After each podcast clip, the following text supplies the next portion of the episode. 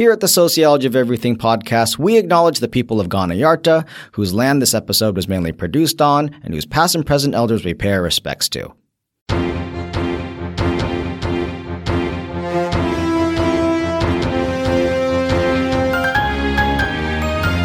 Hi, I'm Eric Hsu. And I'm Louis Everuss. And we're Lou and the Sue. And this is the Sociology of Everything podcast, brought to you by UniSA, the university that presently employs someone that sometimes gets called Louise Veruss. Very regularly. I think I've been published under that. Mind you, it was for something that we wrote together. And I think you were Eric Sue or something, weren't Yeah. you? I mean, it's not just that you've been miscalled something by students and colleagues. Yeah, it's in, in an actual government document. We had the mm-hmm. opportunity, Louis, mm-hmm. as you mentioned, to contribute to a report commissioned by the Australian chief scientist. Mm. And I just really like the fact that in that document, you're acknowledged as Louise Veruss.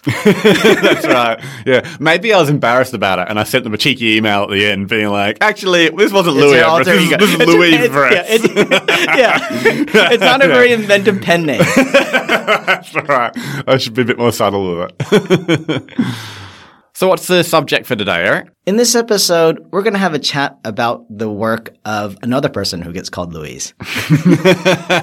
oh god, that was the transition. Uh. oh, prior to this podcast, you said you're either going to love or hate this transition, and I hate it. that was such a drawn out way to get into this. Oh, fair enough. We're going to have a chat about the work of Louise Amoore, who is a political geographer working in the UK. And Amoore's work is highly influential, not just in the field of political geography, but also in the field of sociology. And I think, first of all, that's something interesting for us to have a brief chat about because you'd think that sociologists are only interested in works that are authored by other sociologists. But mm. that's not the case, is mm. it? No, I, I feel like we're quite a promiscuous discipline. yeah, that's right. The, the late UK sociologist John Urry once Yeah. regarded sociology as the most parasitic of all the disciplines in the social sciences. Yeah. Although, I'll be honest, I feel like often we just describe things as social theory if you want to use them. it's like, it's not, it's not political geography, this is just good social theory. Yeah. now, what is Amoore known for? Not just in the field of political geography, but in other social scientific disciplines.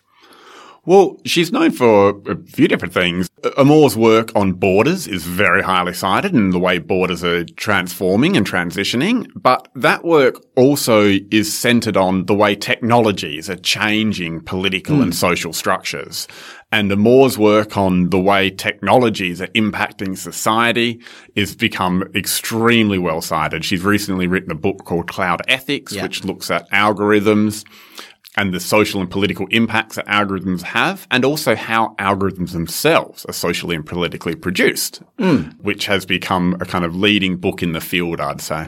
But we're not going to be looking at that text. We're going to be looking at an article of hers that was published in 2006 in the journal Political Geography. It's what put her on the map. Oh, God. and this piece has the title Biometric Borders Governing Mobilities in the War on Terror. It's got a crazy number of citations. Hmm. Why have so many people found this text to be so interesting, to be so useful? I would say, firstly, because it's so important. I myself have cited this text because it was a key text written in that period in the aftermath of 9-11 when governments were spending huge amounts of money to bolster their security and change the way that they boarded people, change the way they assessed people as threats or not threats. And Amoore really captures that moment and looks at how governments are responding to 9-11 and how they're reshaping their borders with new technologies. And that's such an important subject. It's a subject that impacts us all. Hmm. Some of us more so than others, depending on who we are and our vulnerabilities. But it's an important topic. So the context to this piece is that she's writing against the backdrop of the supposed war on terror that was launched by the Bush administration after the September 11th attacks. Mm. And in fact, her case study in this article, the US Visit Program, is a technological system that's being deployed in the US's border as a response to the war on terror and as a way to try and increase security and in, increase the safety for, for the US citizens in the US state.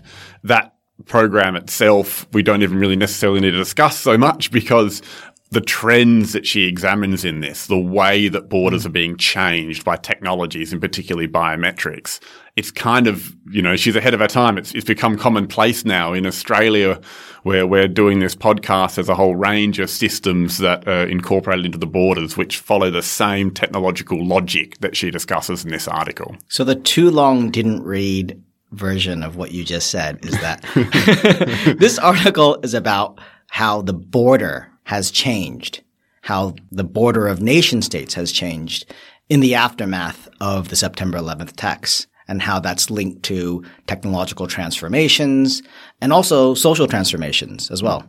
Absolutely. I have to say, it might help to take a step back first and just think about what the border is and maybe what a more traditional form of the border might look yeah. like, the border of a nation state, yeah. right?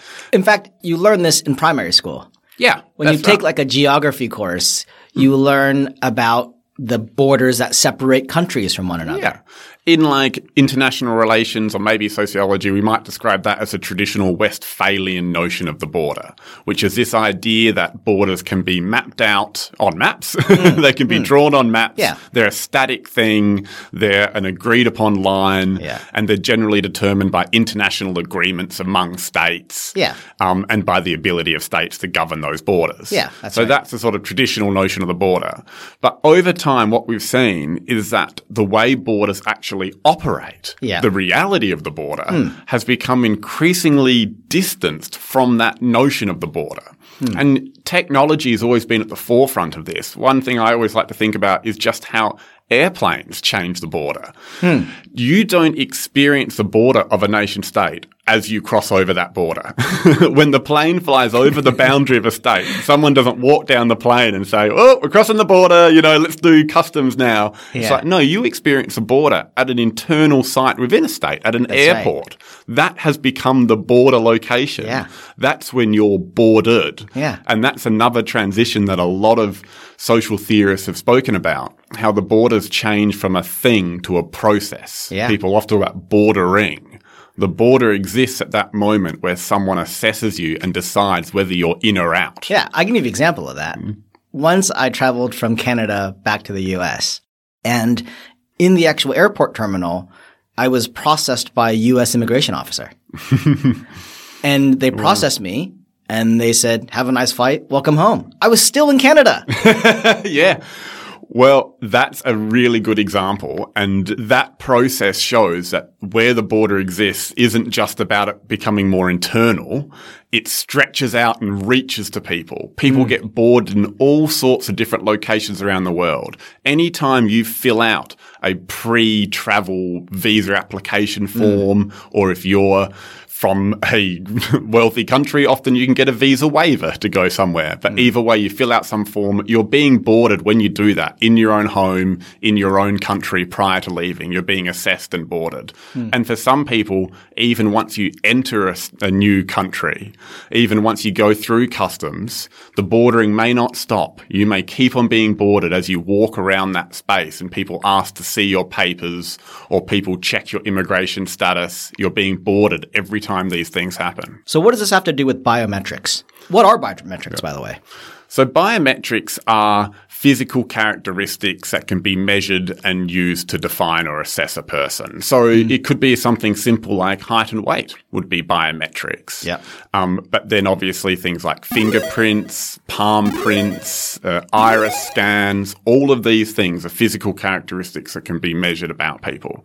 And obviously, although biometrics have a long history, and particularly mm. in long history in how populations have been politically managed and yeah. sorted, they've become increasingly important as technology has relied on biometrics because a technological system, say a system that determines the risk of people, can never actually understand people. Your computer doesn't actually walk over and shake your hand and say, Hey, it's lovely to meet you. Tell me all about yourself. Yeah.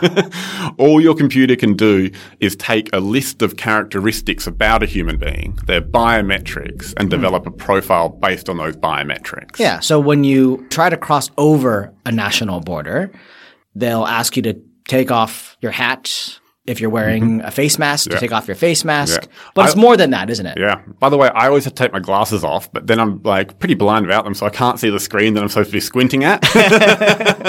it's very annoying. But yeah, that's exactly right. And that's because the system designed just to understand a set list of biometrics about you. Yeah. And you need to then let the system, you know, have that information.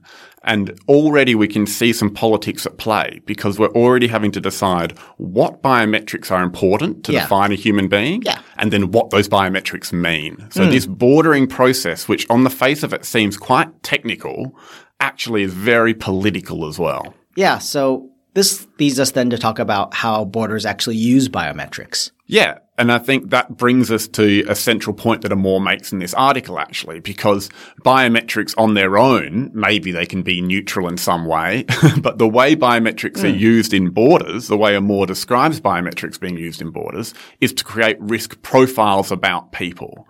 That's the way that the biometric border functions by taking these characteristics about a person and then determining how risky that person is as a result. Yeah. And that's the bordering process. Yeah. And again, you could kind of see how this factors into the supposed war on terror. Hmm. Because the goal isn't just to limit everyone's movement. That's something Amoore observes. Yeah. The war on terror is an anti-globalization. It, in fact, presupposes that it exists, but it needs to be able to determine who is a legitimate traveler and who isn't, hmm. who should be allowed to enter various spaces and who shouldn't. And that's why the technology of risk profiling based on biometrics has such a lure to governments and policymakers hmm. because it's like they can have their cake and eat it too. Here's a way for you to scientifically determine legitimate from illegitimate travelers, legitimate from illegitimate forms of mobility. And at the same time, you can make it easier for what some mobilities people might describe as the kinetic elite, kind of the business people, the hmm. people who should be able to travel around without Yeah. any friction to move. And you can make it very hard for the risky people to move. Yeah, yeah. So yeah, I think that's sort of it in a kind of a bit of a nutshell. It's that the biometric border is the use of these new mm. technologies to create a border that's no longer trying to govern a certain space, no longer trying to assess people as they cross over a certain boundary, but now trying to assign risk profiles to everyone and try and separate the legitimate travelers from the illegitimate travelers based on this algorithmic assessment of their biometrics. And it seems like the bordering process never ends. That's right. And in fact, that's a really key point that Amoore says about uh, the biometric border as well, is that we're kind of removing it from space and we're attaching it to people's bodies. We're now saying that those who are deemed risky, those whose biometrics are deemed to create a risky profile, they can never really cross the threshold of the border. The border follows them as they move hmm. around. Maybe they're given some form of visa that's temporary in some nature, or they're asked to check in with authorities on a certain basis, hmm. or they're just more likely to be subject to fingerprint scanning and further assessment down the track. So the borders follow people, they attach to their bodies. And also, if you're deemed to be a legitimate traveler, you could actually fall into the category of the illegitimate traveler, the risky traveler. Hmm. Yeah, and that's a thing because the border's being fractured to some extent, because the threshold's being removed from space and being attached to bodies, it means the bordering process becomes an almost everyday and normal part of our lives. Hmm. And it's important. This topic is something that quite a lot of sociologists and political geographers are writing about at the moment, have been writing about over this period. And it's not just a technical process. Um, if I could just mention one other person, Sure. uh, Nira Yuval Davis, her book, which is, I believe it's called Bordering, looks at a similar process constructed by legislation. She looks how in the UK there are laws that were brought in that force, say, landlords to check the immigration status of people that they were renting houses to. And she says that's an everyday form of bordering. It turns the landlord into a border guard. And there's all sorts of things we do on a daily basis that now involves everyday bordering. And in this article, Amoore's looking at how technology is part of that process. Yeah. And it's also not just about like biometric data and its influence on our experience of the border. Biometric data is also linked to all these other data sets mm. that are digital in nature. If you make a quote unquote risky purchase, mm. Let's say you go online and you search for materials that can make a weapon. Hmm. I'm sure you'll be flagged. potentially. Absolutely. And other theorists have referred to that as the kind of creation of your data double, this sort of digital shadow that's created about you and follows you round. And every time you get assessed, like we said at the very start, it's never actually Eric Hsu who's getting assessed. It's a data double that's being constructed about Eric Hsu that's being assessed. And like some of the other sociologists and, or social theorists or political geographers, Amoore makes a point in this piece as well that there are a greater number of players involved hmm. in the bordering process. Yep.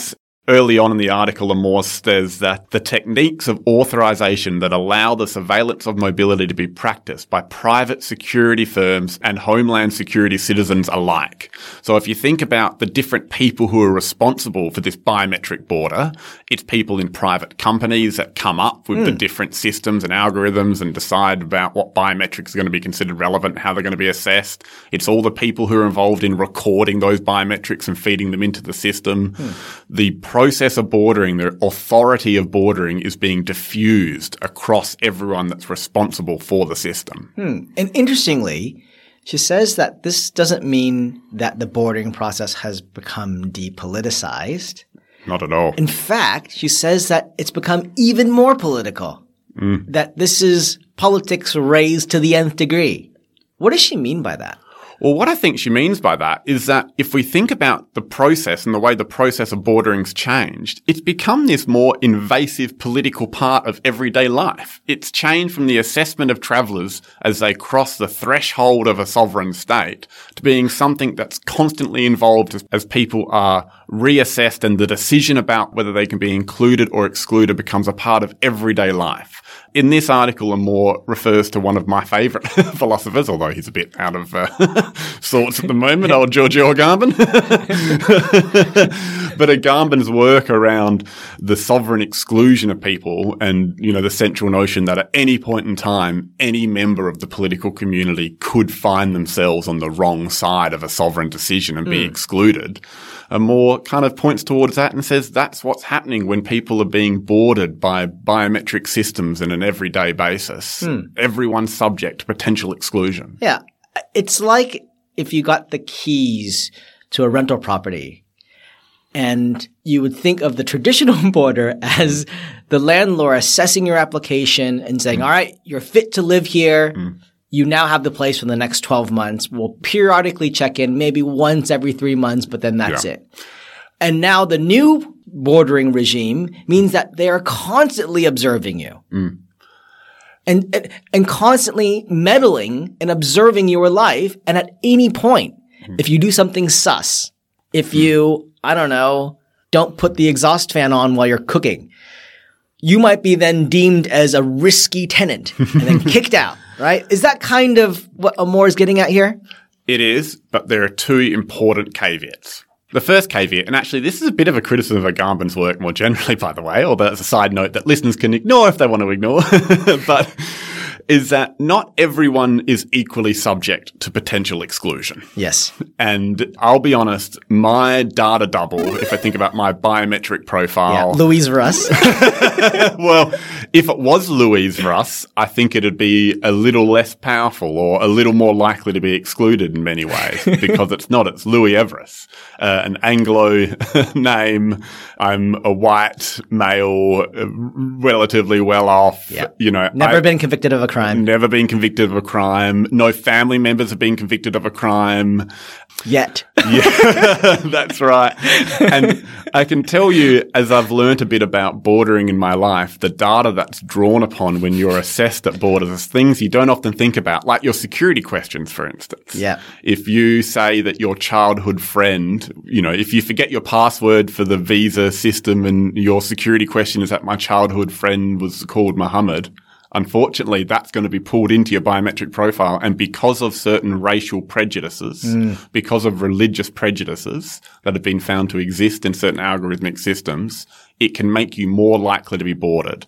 And Amoore talks about, not that specific example, um, that is all my own, but Amoore does talk about in this piece about how the risk that's born from this system is not equal.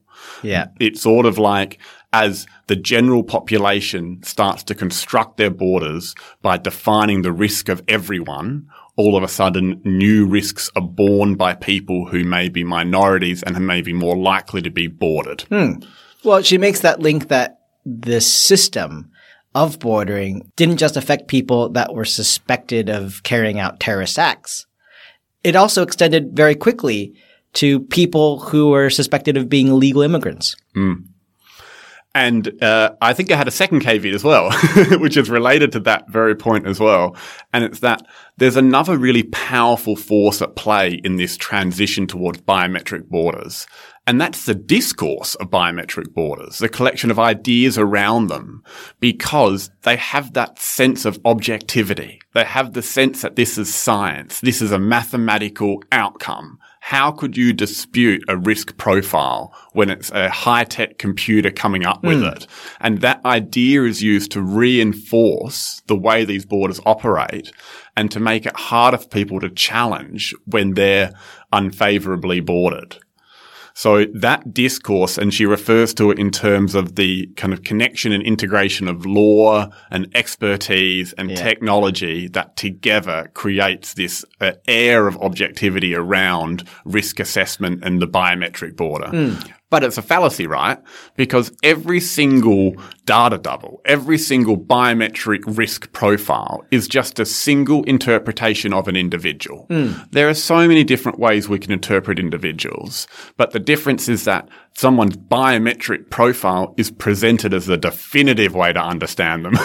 Within the system, it's, it's presented as the objective way to assess whether someone is a risk or not. And it's not honestly described as just one potential way to understand that person.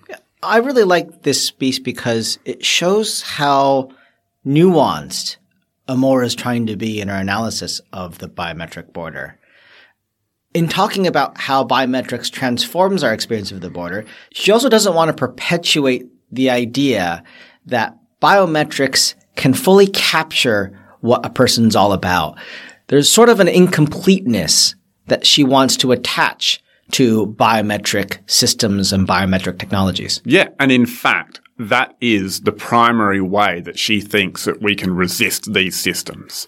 It's about forcing the knowledge onto people that every output of a biometric system, and in fact, this is part of her work on, in cloud ethics as well, every algorithmic output is inherently incomplete, is inherently one take on mm. whatever the output's on.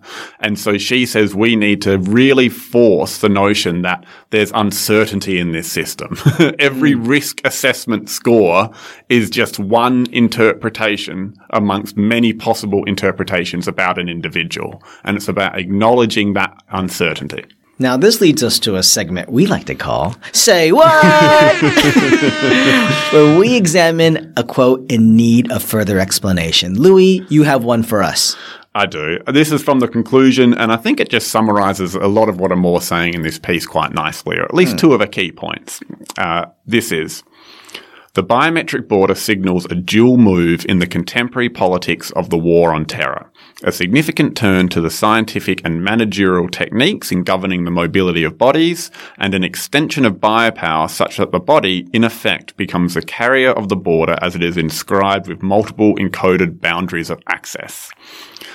So I really like this quote because it highlights a fact that one of the key transitions that are occurring to borders as they turn into these biometric borders is really their focus on bodies. They're shifting from managing the kind of regions of a territory to deciding whether a certain body can be included or excluded and coming up with categories of human being centered on people's bodies and biometric profiles. Hmm. I think one of the most insightful things about this article is that the consequences of the use of biometric technologies isn't just limited to what happens at a borders and customs station hmm. at an airport. It's kind of affected so many other aspects of our lives.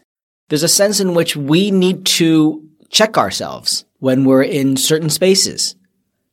We need to make sure to walk and not run, hmm. for example, in places where we're being monitored. Hmm. We need to make sure that our risk profile is such that we can continue to travel in the ways we want to travel. And so again, this piece is not really just about the border.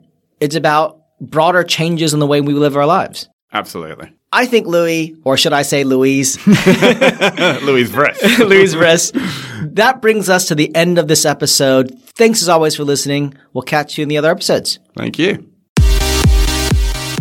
The Sociology of Everything podcast is created and hosted by Eric Hsu and Louis Everuss.